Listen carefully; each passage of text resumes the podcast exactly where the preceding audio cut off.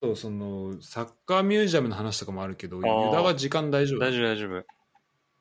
大丈夫それ聞きたいな、めっちゃ。そう、あのね、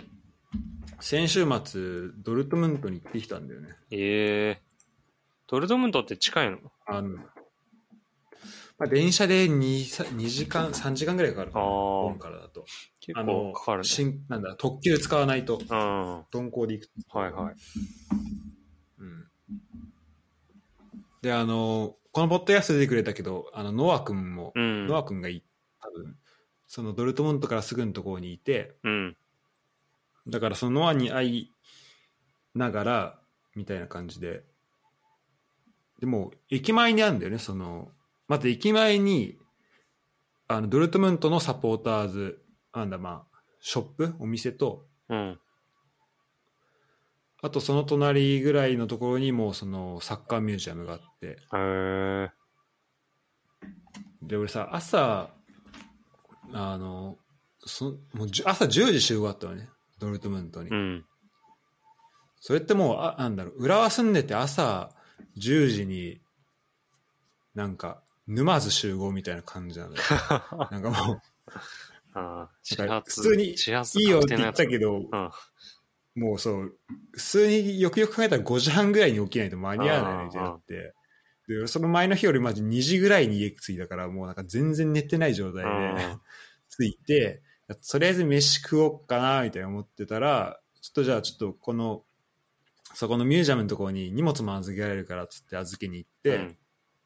そしたらじゃあなんかもう流れで、じゃあ入っちゃおっかみたいな感じになって、うんで、俺そんな大きいと思ってなかったんだけど、うん入ったらめちゃめちゃでかくて、えで、これ体力持つかなと思ってたんだけど、ええ、それはあれなのその、こ国がや、なんか、サッカー連盟、サッカー協会みたいなのがやってるやつ、それともなんか、ドルトムントのチームが運営してるやつってあ、それはもう国だね。ええあ、じゃあ GFA サッカーミュージアムみたいなやつか。日本にある。そうそうそうそうはいはいはい。そう、でもう入ったらもう全然なんか疲れ気にならないぐらい、もうめっちゃ面白くてなんか、え有名なんだけど。ちなみにその J、え JFA の方行ったことあるえー。でもだからもサッカーのうじゃん最近行ったわ。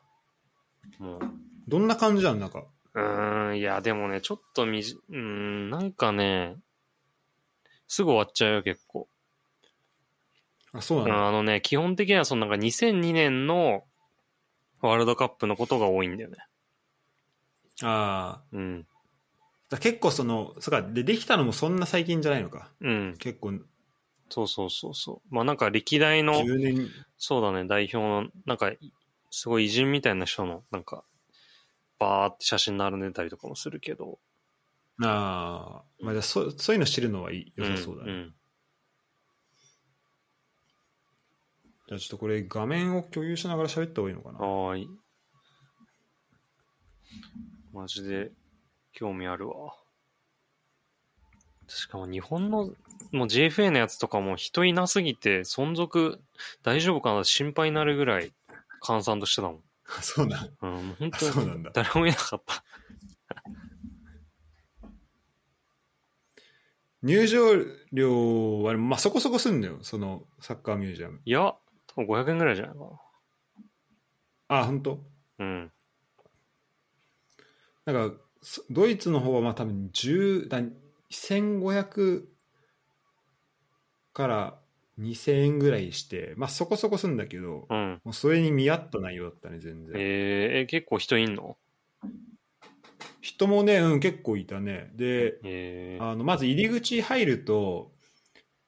そのチケット売り場みたいのもあって、そのゲートくぐって、でそこからエスカレーターで登ってって、うん、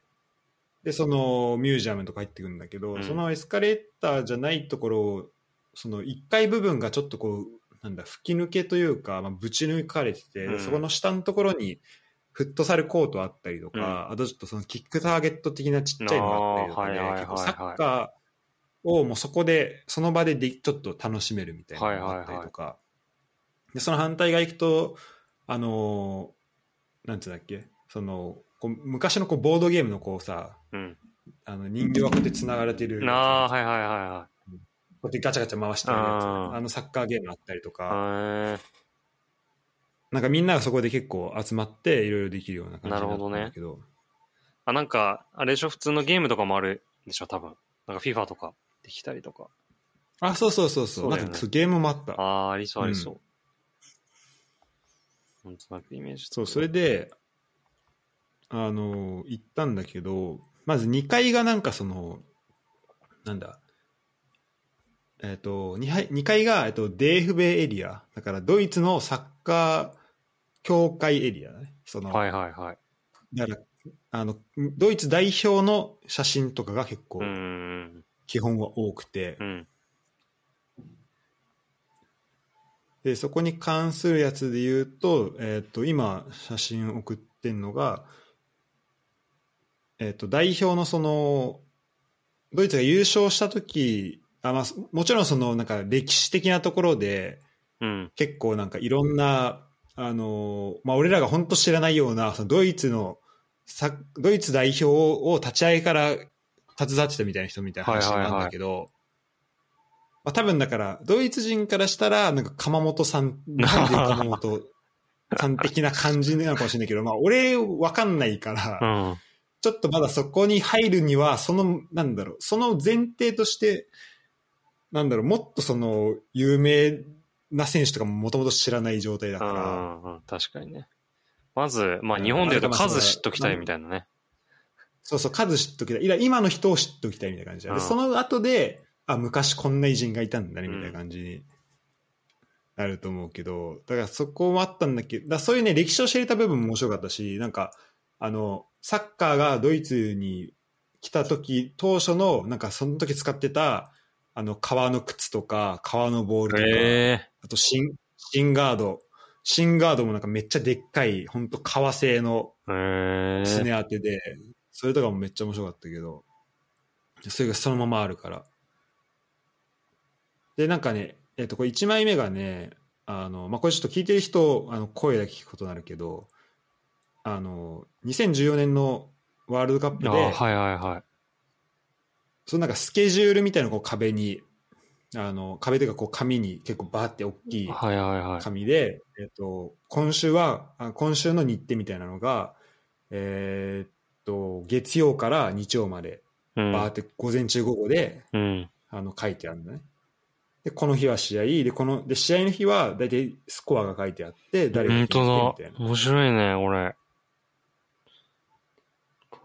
で、一番右下のところ見ると、あの、最後決勝で、ああの、スコア書いてあって、優勝みたいな感じうのーんとがだ。書いてあるみたい。すごいな。この、あの、あれなの、あんのかな ?72 はあんのかななのに多分この右下の左のところだね。 あの、ちょっと赤いところ。ああ、これめっちゃスコアバーって書いてあるやつか。 めめっちゃスコア書いてあるやつ。本当だ。 へえ。そう。で、これがなんか、その実際に、あの、ロッカールームなのか、そのみんなが集まるようなミーティングのところなのかに、なんか常にあったらしい。うーん。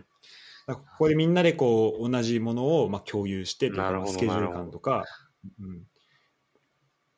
そう。だからデジタルでもできるけど、まあこういう紙でも一個ちゃんと用意しておくっていうのもやってたみたいで。いやこれ見るとやっぱ、本当優勝を目指して、もうその一個の流れでやってんだなっていうのがわかるね。あ、うん、そうだね。そう、なんかもうだってピ,、うんここにピークを多分、ここに持ってくっていう感じでもう流れ組んでるじゃん。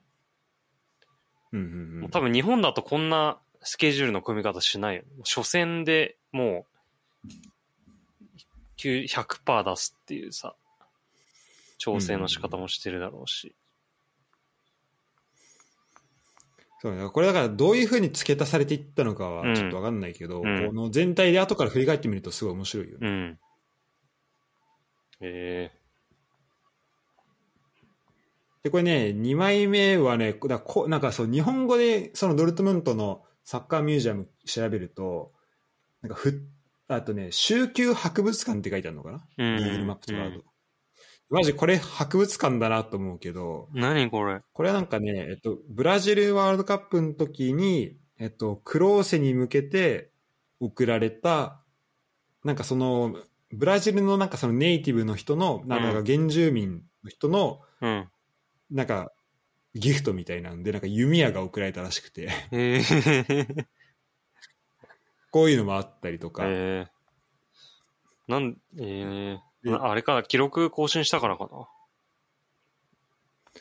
あーたあ、確かにそれかもねな。。なんかあの、あ、じゃあでもこれあれだ、えっと、誕生日って書いてあるわ。あ、そうなんだ。うん。えーそう。あ、本当だ、本当だだ。からいやこういうのがあるのはなんかもうもうなんだろうこういうのをはなんだ飾るサッカーにあんまそんな近くないとこも飾る余裕があるこの博物館の感じとかもあるし確かにね。で次の2枚は、えっと、決勝のその実況のノートえー、で、えっと、オランえっとアルゼンチンドイツの試合でその実況の人がメモしてあってなんか、まあ、それを多分見な手元で見ながら実況やってたと思うんだけどなんかこんなうわ、緻本密に当だ。すごっ。書いてんだと思ってあこれ選手の名前書いたんだ。そうそうそうメッシでとか。手前見る。とあのリオネ10番そうそうメッシとかそうだねイグワインとでかえー、なん、なんて書いたんだ、これ、メッシが。そうなんかここねもうちょい解読できたらいいなと思うんだけどあのここがねなかなかむずいんだよね選手のそもそもドイツ語だし喋ろうと思う、なんか、豆知識みたいのが入ってるのかな、情報ねそう入ってるんだろうねここにだからその実況聞いててさ日本語でもなんかその入ってくるね知識がうんうん。だからあのなんかその豆知識みたいなこう実況の人言ったりするけどなんかそれはなんかこういう感じで人によってはまとめてたりするのかあ、なと思っ本て当だなんかチーム名とかいろいろ書いてあるな。あマジでうん。どこ所属とか。本当だバルサとか書いてあるねそうだね。へえ。何歳で体重身長体重とか書いてあるねそうこれもなんかおもしこれもそのまあ本当りまあある意味そのサッカー史における、まあ、資料になるわけじゃん、うん、まあそうだよね。ほううん、そうだこれそうこういうだから結構2010年優勝したっていうところでまあ一個あのあったねその結構特集というかあの、うん、それがたくさん見れたのは面白かったねうーん。で、まあそれ結構最近目だけど、ちょっと古い方で言うとさ、まあ、俺がそのギリギリ知ってるので言うと、やっぱ、なんだろうで、俺がその昔のドイツ代表でやっぱ親近感を持てるのは、うん。まあ、あのー皇帝なんだっけ、名前。 ベッケンバウアー忘れちゃったけどあ、そうそう、ベッケンバウアーとか、まあ名前知ってるけど、うん。やっぱさ、俺らにとってはさ、その、まあギド・ブッフバルトじゃん。そうだね。おおで、まあ、まず、まあ、1枚目、この真ん中にいるのがね、これ、ウーベ・バインなんだけど、ああー、はいはい。ヒゲ。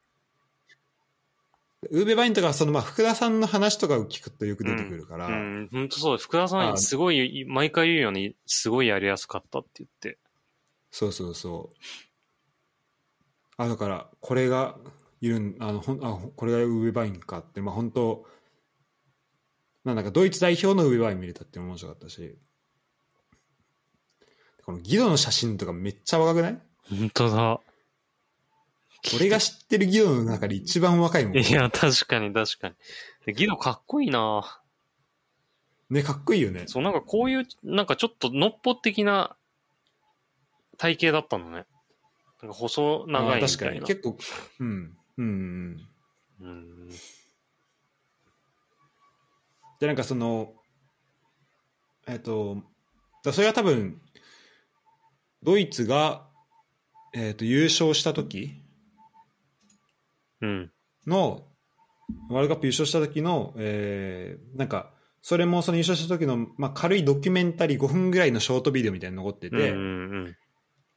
なんか決勝から、あと1回戦というか予選からどうやって決勝まで勝ち上がっていったのかみたいなので、それぞれの選手活躍してるとことかも見れたりとか、するんだけど、でその決勝がアルゼンチンだったのかな、その西ドイツの時うん。だね、確かね。で、えっと、あ、違うか。き90年で、一緒になった時だっけあ、そうか、そうだね。90年に、えっと、イタリアワールドカップで優勝してるけど、その決勝が、えっと、マラドーナとの試合で、うんうんで、まあ、ギドはそのマラドーナを、うんまあ、封じ込めた選手としうん。て、うんまあ、し知られてるみたいな感じで結構そのあの、まあ、このビデオの中でもなんか、まあ、マラドーナは彼のギドフバルドの名前をなんか二度あ生涯忘れることはないだろうみたいなええでさ、書いてあったりもするしおーそうそうそう誇らしいすねごいなと思ってこんな選手が浦和に来てうん監督もやってくれてい関や、わ確ってたんだかなに。いや、と思って確かにね、結構もう、親近感ありすぎて、逆に凄さ分かってないよね、レッツの人。いやそうそうそうそう、ね特に俺ら世代なんてね本当監督できてみたいなそう感じそだう、った普からさ通にかん、普通の監督だと思っちゃってるからね。こんなすごい人だと思ってない。なんかそのやっぱミュージアムのとことかでも、まあ、これはさなんか歴史のビデオ5分ぐらいのビデオだからさちょっと長めで、うん。結構その、まあ、興味ある人は見れるみたいな感じだけどもうちょっとそのなんか誰でもカジュアルに見れるようなところでなんかボタンを押すとビデオが始まってみたいなでそこでこう歴史の名シーンが見れるみたいなとこもあるんだけど、うん。そこでもやっぱこうボタン1個押すと、まあ、ギドがそのマラドーナを抑えてるシーンがめっちゃ出てきてだえからもうすやっぱギドすごいんえだなっていう普通にプレイの映像とか見れた。プレイの映像を見れる、えこう抑えてるシーンとかほでこれちょっとあのフライングするけどあの、ん今あのこれ最後に今うち送ってる最中のやつなんだけど、はいはいあのこれ2階が、えっと、ドイツ連盟サッカー連盟で,、う。うん。で1階がブンデスリーガのそのあのな特集というかそういうコーナーなの、うん。で1階のところ行くとなんか各年代各、まあ、ディケード10年間に、の間のベストイレブンみたいなのが選ばれてるんだけど、うんうんその1990年代のベストイレブンにギド選ばれててすげえ。でこの写真よく見ると右下のところにシュツットガルトで、うんその下に浦和レッドダイヤモンドって本当だ書いてあるからねすごい。え、なんでこれさい最後、あ、経歴か、これ。これ多分経歴だと思うおお。これはうれ、えすごいね。ラそうーレットダイヤすモごンいドよっねて書いてあるんでしょ、ここに。そうこのレッツの文字をここで見れるいとや、は本当だよね。多分そこで、んどこだって調べてくれる人も少しはいるだろうからね。うんうん嬉しいね。でも改めて見るとさ、ブンデスリーガ334試合出て28点決めてんだよ。いや、本当だよね。すごいよね。すごいよ。本当に。そう。っていうので、まあ結構こう代表のコーナーみたいなのも面白くて、うんだから、これ聞いてる人は、まあ、昔の教歴史とかは、それはそれで面白いから、その、むうん超昔の、あの、シンガードとか、うん。ボールとかも見れるし、あとむ、本当テレビができたてぐらいの時のサッカーの映像とかも残ってるから、うん復元してるのかもしれないけど、それも面白いから、まあ、そこを見てもいいし、こういう、ちょっと日本に、あのリ、リトバルスキーとかの、あの、映像とかもあったし、えー、なんか、その辺を見に行くのでも楽しいと思う。なるほど。結構馴染みのある選手多いんだよね。ドイツね。そうそう意そう外そう、そう、そうなんだよね。そう、意外といるんだそようねリ。トガレスキともそうだしね。でこれなんかねあのこれ面白いのがあのだからそこの1990年代ぐらいの時のドイツ代表ってうん。なんかワールドカップごとなのか何年か1回か分かんないけどなんか7本ぐらいアルバム出してて うん。でなんかみんな歌歌ってんのねそこでなんか曲出してんのよでなんか歌番組みたいなのに出演しててえ、それなん選か手そが。こでみんな歌ってんだけど、そう、 選手が、選手が歌って選手が曲出してる。あ、本でね、 当。それ見てたら、そん、その中にギド出て きて、ギドも歌ってんだと思って。けど何やってんのマジで。そう。それはね、ちょっと面白かったね。そう、まあそんな感じで、あれですね。その、まあだからそのサッカー選手とテレビのこの、なんだろう、こうバラエティに出るこの付き合い方みたいなところもなんか面白いなと思ったし。うーん、なるほど。でこう、まあ、こうあるこう通路があってそこでこう戦えっとドイツにサッカーが来た最初から2020年までの歴史がバーってその資料みたいなのがバーって置いてあうーるん。ものがあっうんて、でそこになんかその時のメンバー表だったりとかなんかいろいろあとそれこそその第二次世界大戦の時とか東西ドイツ分裂した時の,、うん。あのチームチーム分けだったりとか、うん。あのまあ、そういうのもあったりするんだけど、うん。でこれ、えっと、最後の方の写真の方でなんか2020年で2021年って、まあ、2020年の象徴としては、まあ、このお客さんのいないスタジアムっていうのうんの写真が貼ってあって、で,、はいはいはで2021年は、まあ、去年のユーロの時に、まあ、話題になったあのノイアーがつけてたこう虹色の腕章とかも置いてあって、でまた2022年から、まあ、2025年でさらににここに載ってるのは2035年までの、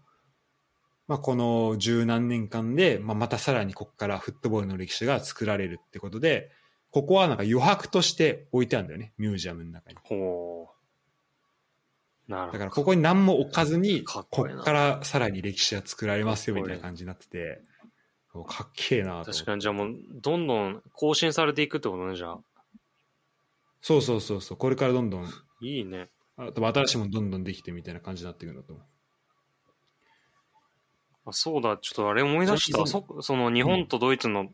関わりといえば、クラマーってさんって、最近亡くなっちゃあはいはいっはいた人じゃなかったかな。この人ドルトムント出身って書いてあるな。あ本当にそう、日本確、かにそのそう、日本サッカーの父と呼ばれる。それけあれだよね結構その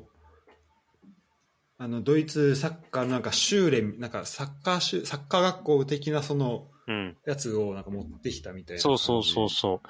それこそ、にあの、さ、日本のサッカーミュージアム、クラマーの、さんの、すごいいろいろあったよ。資料とか。じあそうなんうだ、ん、うん。その辺絶対面白いだろうな日本のサッカーミュージアムもいや、確かに。でも、そう考えると、ま、本当に日本はドイツからサッカーが入ってきてるからね。っていうことだよね。うんそうだね、うんそのこの近代においてはめっちゃドイツがめっちゃ関係してたんだろうそうだよね。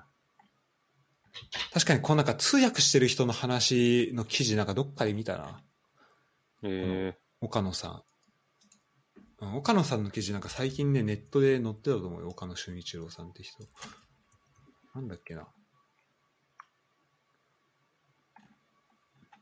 うんなんかその話とかもすごいね面白かったわ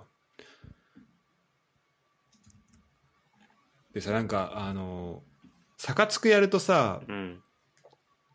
あの結構昔の日本人の選手とかがさなんか名前変わってうん。しかもめっちゃ強い状態で出てきたりするじあゃあ、んそうだね。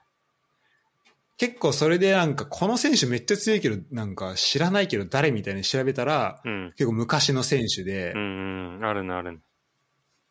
そうそれこそ、まあ、鎌本国重とかもそうだし、うんうん。なんかその辺の選手をなんかそなんかそれで覚えたっていうのは結構あったわだからサッカーつくやっぱすごいなと思って、確かになんかユースに入ってきたりするから、勝手にね。そうそうそうめっちゃ有望なやつ来たなそうそうそう。だからそのサッカーつきやった後に日本の JFA の方行くとめいいかもね、なんかいろんうん。な人確かに、確かに。こいつ知ってるわみたいなうん。いや、でも確かにその、そこが元祖でこう来てるわけだからな。すごいよな。うん、そ確かにそこの、だねから、でも多分その、こうそう最初追いつくためドにイツの人から言ったら別にクラマーさんってそこまで多分有名な人じゃないよね。うん、かな。そうだよね。だからそれが、多分そういうのがさ、今、日本でもう逆日本がドイツ的なポジションで起こってるよね、各地でね。なんあかあ、それこそアジアの、日本では、そうそうそう、アジアのちょっともっと小国に、なんか確かモンゴル代表監督に日本人になってるんじゃなかったかな。なんかそういうのが、えー、ああ、でも確かに、そう今、あとまあタイ、タイ結構行ったりしてるし、うんうんうん。そう、いいね。そういう感じでどんどんこう広まっていくんだろうね。そうね。あの、そうだよね。結構、その東南アジアでとか、まあ、アジアか。うん。監督やってる人は多いから。そうそうそう。指導者で。それこそ、あの、昨日ぐらいでした、その、昨日かななんか、岡田メソッドの記事見た、いや、見てないわ。なんか、岡田メソッドってあるじゃん、あの、本。はいはいはわかるなんか、岡田さん出してい。うる結構、でんっかい。してる。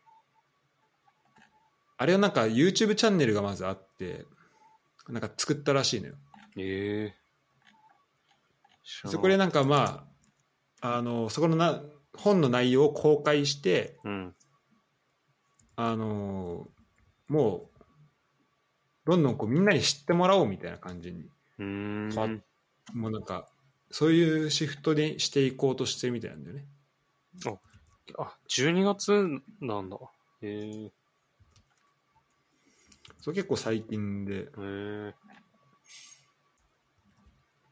なんか、その岡田さんも結構その、なんか今 AI で、うん。あのサッカーの分析をして、なんかそのコーチングにつなげるってところを、まあ、やろうとしてるらしくて、うーん。あれ、多分この記事無料な気がするな。だから多あ分読めると思うけど。ちょ最近、ちょっと有料な、入ったんで見れ、見れる。あ、マジうん。お強い。そう。で、なんかそこで、その、そこで、や、なんか培ったこととかとかで、結構その東南アジアの方にうん。広げていきたいとか、あとなんかそのうんモンゴルのサッカー協会に、あの、AI コーチとか、うん。あと、まあ、YouTube のそのビデオの、えーなんか、まあ、岡田メソッドを、まあ、こう広めていくとか、うんってうまくやろうとしてるらしくて、だから、おこういう同じようなことが結構起きるかもしれないね。そうだよね。岡田さんがもうクラマー的な立ち位置になるかもしそうだね。れない。うん。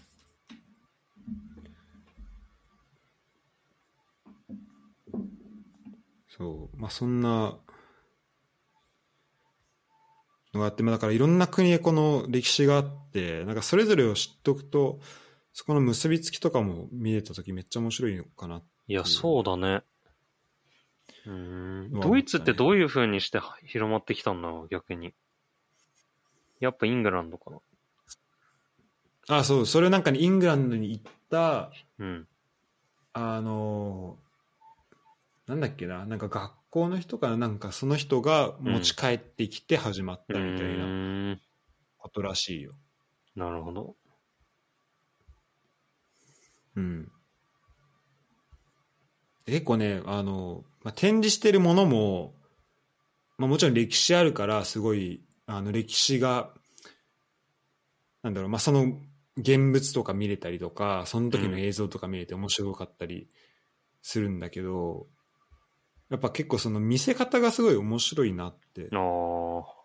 ったんで、でもこれはまあ行かないとなかなか分かりづらいところではあったりもするんだけど、結構そのところどころで見せてくれる映像作品がちょっとなんか 3D っぽくなってたりとか、なんか立体感あったり、へーあとなんかすごいなんか臨場感のある、うん、感じで映像の質あークオリティとかめっちゃ良くて、なるほど、なるほめどっち。ゃ面白くて、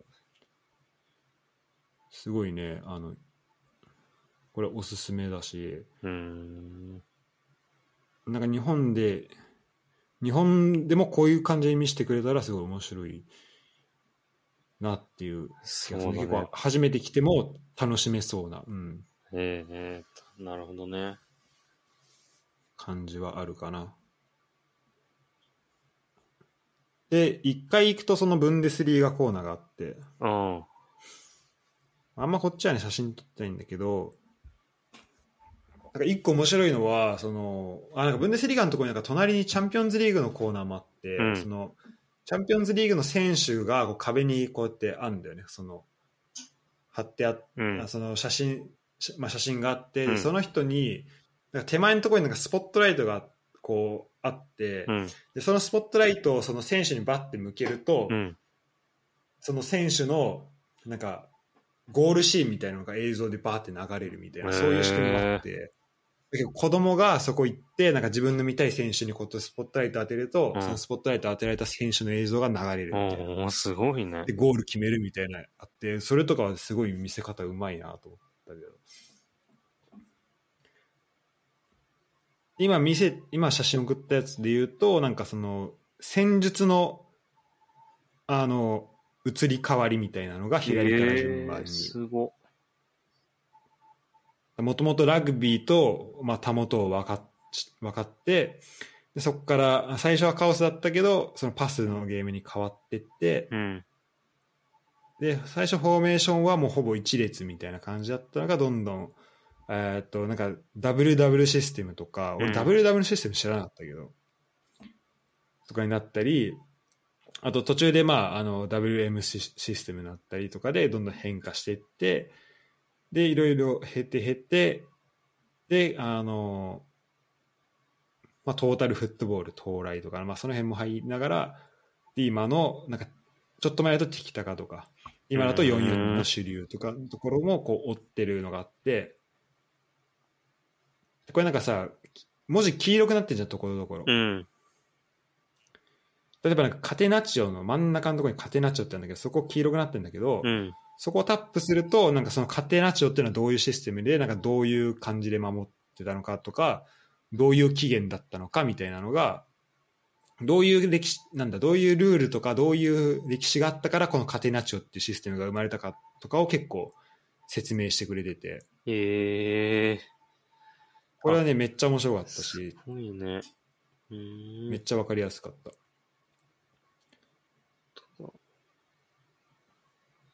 あー確かになんかすごい見せ方も上手だね。そう見せ方がねすごい、うん。確かになんかまあ日本2015年にできたのかなえーなんか日本のやっぱミュージアムってこう、なんかすごい綺麗にこう飾って、もう等間隔でこう、せつ、物を置いてあって、下に字の説明っていうのがこう、繰り返される感じで。うんうんサッカーミュージアムもほんとそんな感じだったな。なんかユユニフォームとかが置いてあったり、いろんなものが置いてあったりっていう感じだから。うんうんうん。ま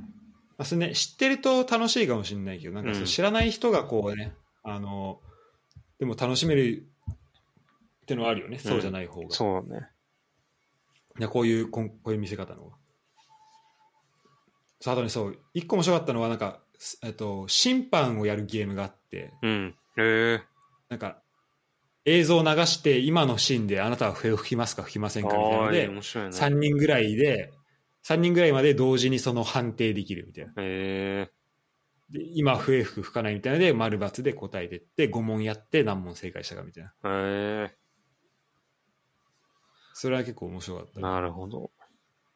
結構で微妙なハンドとかそうそれもまあゲーム形式でできるからまああのーそう実際やってみるとあ結構むずいなとか結構面白いなっていうふうになんか慣れたりするうーん。あとこれもなんかあのに多分ブンデスリーが始まってからどのチームが1部にいてどのチームが2部に行ってみたいなその移り変わりを、まあ、アニメーションで見せてくれうんうんうんるしかもなんかどのチームが1位でどのチームがあの何位でみたいなのもなんか順位とともにブンデスリーガにいるチームとその勢力図みたいなのがうんうん、うん。すごいわかる。だから2090とかだと、まあ、途中だとこのレバークーゼン1位でシャルケ2位バイエルン3位で4位にハンブルクいてみたいななんかこうのんうんすごい歴史を感じる、本当今やそのうち2チーム2部にいるけどみたいな、だ。本当だね。 6位もね6位のチーム今あの2部いるしとかあ、6位ブレーメンか、これ。あブレーメンかなうん。そうだねそうなんかこのやっぱ激しいリーグなんだな難しいリーグなんだなっていうのを感じるしねでえっ、とあとなんか審判のエリアというかあのまあ、さっきのそのゲームもその辺にあったんだけど、うん。えっと次のやつが、まあ、ピッチのなんかこう全体像みたいなあのある写真あるじゃん。うん。ピッチのなんか図解みたいなのあって、うんこれはまあうん単純に俺のドイツ語のためにすごいいいなと思った。なんかあのコーナーコーナーのところの呼び方とかセンターサークルの呼び方とかはあの、まあ、俺のそのドイツ語のためにめっちゃいいあいあ、いなはいと思うんはいだはけい。どでその隣隣のところにあのなんかこのゴールの、まあ、ポストみたいなのがあってその内側に、なんか審判の人のえっ、と、まあ、給料が書いてあるんだよねうん。これ見ると、えっと、FIFA のレフェリー国際審判だと、えっと、ミニマムでだからこの保証されてる、まあ、ベースの給料が本当だ、うん。えっとなまあ、6万9000から7万9000ユーロって書いてあって、だだいたい、まあ、1000万弱からうん今日ぐらい、うん。 1000万前後ぐらいでブンデスリーガーだと5900万とかうん。で2部で変わっていってこれちょっと写真送り忘れちゃったけどなんか1試合あたりの手当とかもあって、うん。あ、そういうのも書いたんだね。そうそうそういうのもなんか公表してあって面白いなと思って、うんなんかこううんこういうのをねなんか出しとくのもなんかいいなっていうふうにちょっと思ったねこれいくらだっけなあそうブンデスリーガの試合は1試合5000ユーロらしいだから5 60万ぐらいああ、はいはいはい。うん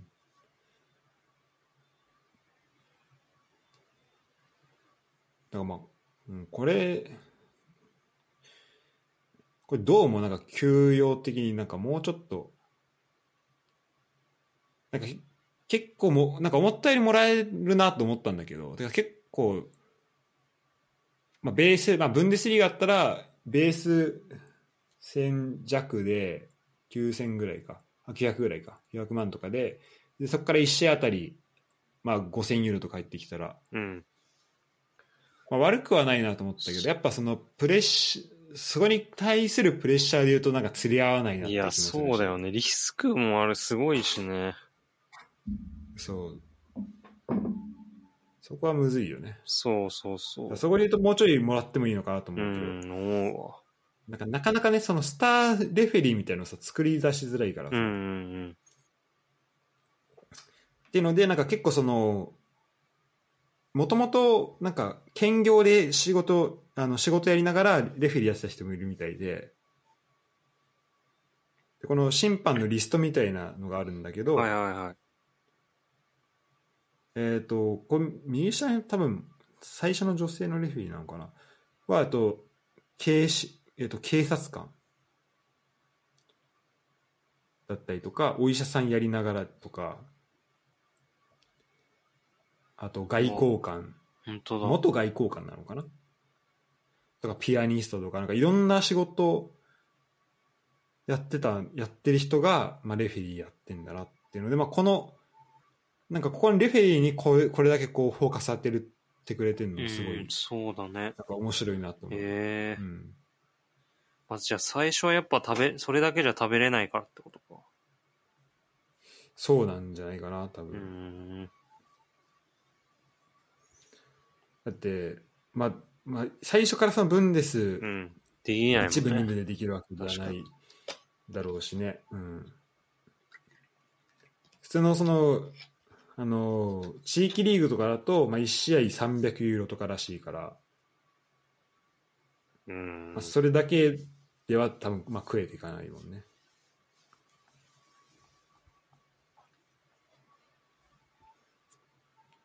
そうそれでまあえっと、次のとこがその、まあ、ブンデスリーガのファンサポーターのなんかいろいろあの、まあ、シーンを集めたものはいはいはいだったりそのなんかタオマ上のところにタオマフとかそのいろんなそのサポーターグッズみたいなのも飾ってあってでこの次が、えっと、スタジアムで食える、面白いねま、あこれ。スタグルですね面白いね。各チームのそうあのー名産でもさ、これパッと見てさ、うん。これぜ全部ソーセージじゃんと思っ いや、てた思った、それは。これなんか変、各チームのやつなんだ。これなんか変遷とかじゃないんだ、これ。各チームのやつか。そう、これ、そう。なんか、そうだよね。確かにそうも見えるよね。なんかソーセージこういう歴史をたどってきましたみたいな。そうそうそういうやつかと思った。これで、各チームの違うやつで、なる ほど。で、俺、いや、これ全部一緒、もう、なんかこの気持ちを誰かに伝えたくてしょうがなかったんだ けど、この全部一緒じゃん、みたい一緒やな。一緒に見えるな。もうシャルな。ケ、で、なんかノアが、うん、あ、そうそう、シャルキは一番違うよねシ。ャルケ何これポテチ、ポテチこれ。これポテチだね。ポテチか。ポテチが、ポ、ポテチスタグルと呼んでいいのかみたいなままポ。テチ売りにしてて大丈夫これ。でバーガーも何種類あんだよとか思ってたんだけど、あ、バーガーっていうかそのソーセージか、うんソーセージもなんか何個同じなんだと思ってたんだけど、うんこれ一応、あの、このチーム名の下のところになんかこの、すなんか種類が書いてあるのね、このソーセージの種類とかが。あ、本当だ。で、なんかノアに、その、いや、これ全部一緒じゃないみたいな感じで言ったら、うん。あ、でもこ、ここ、これはこれ、これとこれのソーセージは違うねとか言って、へで、ーあの、あと、その、ドイツで、結構その、い人気のある、その、カリーブルストっていあ、う、はいはい。ドルトムント。ソーセージ、そうそう、ドドルトムント、はいはいあはとヘルタベルリンがカリーブルストなんだけど、い。はい。あこのなんかドルトムントとヘルタベルリンもこうカレーこのカレーがちょっと違ったりあとソーセージも違うねみたいに言っててでどっちがどっちか忘れたけどヘルタベルリンはどどっちかはそのソーセージの、まあ、皮をそのまま皮ごと出してるけどどっちかはその皮からあの何ソーセージの表面を剥いで出してるからどっちかはなんかボコボコなんだよねみたいにしてへえて。あそうなんだと思ってなんか俺全部わからん全部したと思ったけど、まあ、そう、そう聞くと面白いなと思って。へだからこのソーセージも多分、例えばニュルンベルクとマインツとかも全部同じに見えるけえ。なるど、ほど。ここも多分細かい違いがあるんだろうなとるほ思どってね。。でも、それぞれ、でも、ちょっとずつ個性出すっていうのは、あるってことだね。うちはこういうのでいこうそうそうだからそこの、そその場所のってのがあるんだろうね。ああ、でもそこれのいい、海のそれいいね。面白いね、それうんね。近くだと魚とか。はいはい、はいうんそうだね。それなんかいいいい、そういうの面白いな、あったら。なんか J リーグもやればいいのにな。確かになんか結構その、まあ、食文化豊かだけどさ日本はなんかあんまりここまあでもやってはいんのかななんか千葉のあれとかはさうん。有名じゃん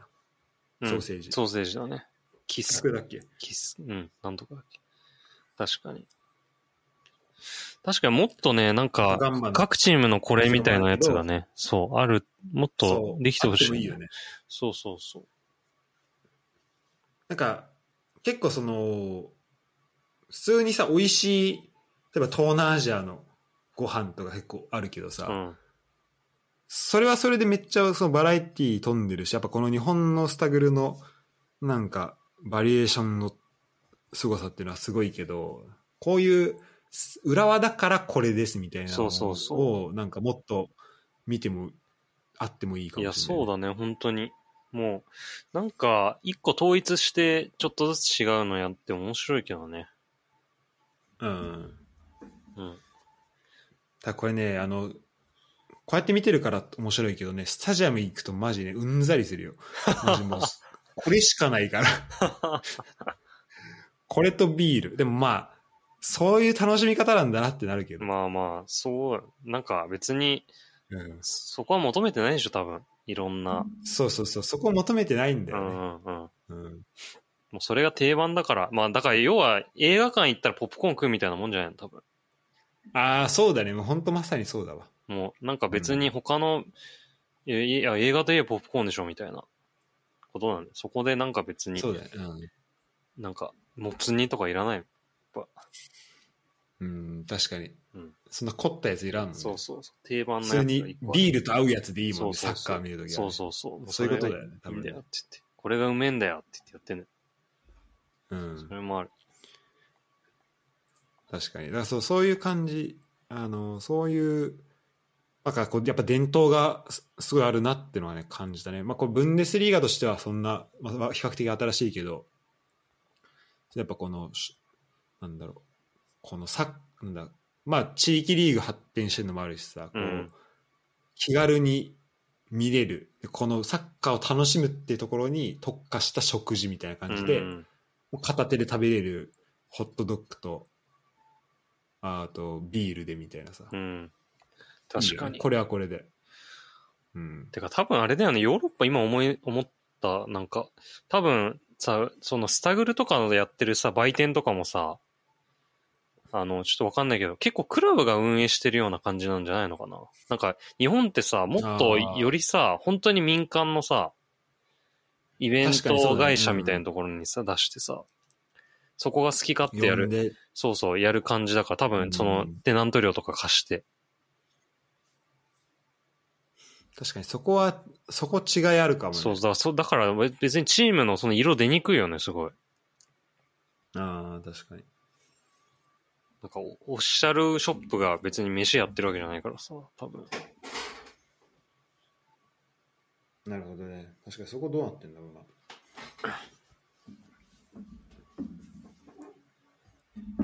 まあでもなんかこの、そうね、まあそんな感じで、あの、いろいろ見てきましたけど、いや、いいね、面白いわ、マジで。なんかノア君はそのブドルトムントサポなんで、なんかそのドルトムントの、なんか、なんかランドマーク的なとこもちょっと連れてってもらって、えー。ドルトムントってどういう街なの結構工業地帯ってイメージなんだけど、そんなが、ああ、そうだね。俺も本当その、俺、一回行ったことあるのが5年前ぐらいで、その時はもうスタジアム直接行っちゃったのと、うん。今回もその、すえっ、と、びその博物館と、あとちょっとそこの、なんかランドマークみたいなところに歩いただけだったから、うん。そんな街を見れたわけではないんだけど、うんでも結構、うん、まあそうだね、ちょっとその、なんだろうな、まあちょっとなんだか男臭いじゃないけど、ちょっと、まあちょっと汚い部分もあり、そんな綺麗な街じゃないけど、うん。すごいこう、お店とかたくさんあって、うん結構人もたくさんいて、うんなんか賑やかではあって、うんあの、で多分周りとか行くと結構その工業地帯が広がってるなる ほど。感じなんだと思う。うん。そう。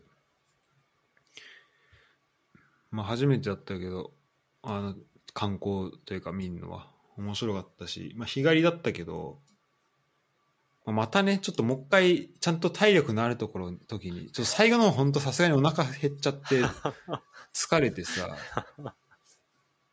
うん、もうなんか、てかまあ俺まず2回で終わりだと思ってたから、まずブンデスリーガのセクションある時点で、お、マジかよと思ってたけど、ブンデスリーガの方がやっぱ比較的新しいから、あ知ってること多いし、うんまあ、そそこはそこで面白かったんだけど、まあ、その特に最初の歴史セクションとか結構体力ないと見れないーからさあー、まあそうだよね。がっつり構えていかないと。そうだからもう今度もうちょい体力ある時に行こうかなっていううん。感じかな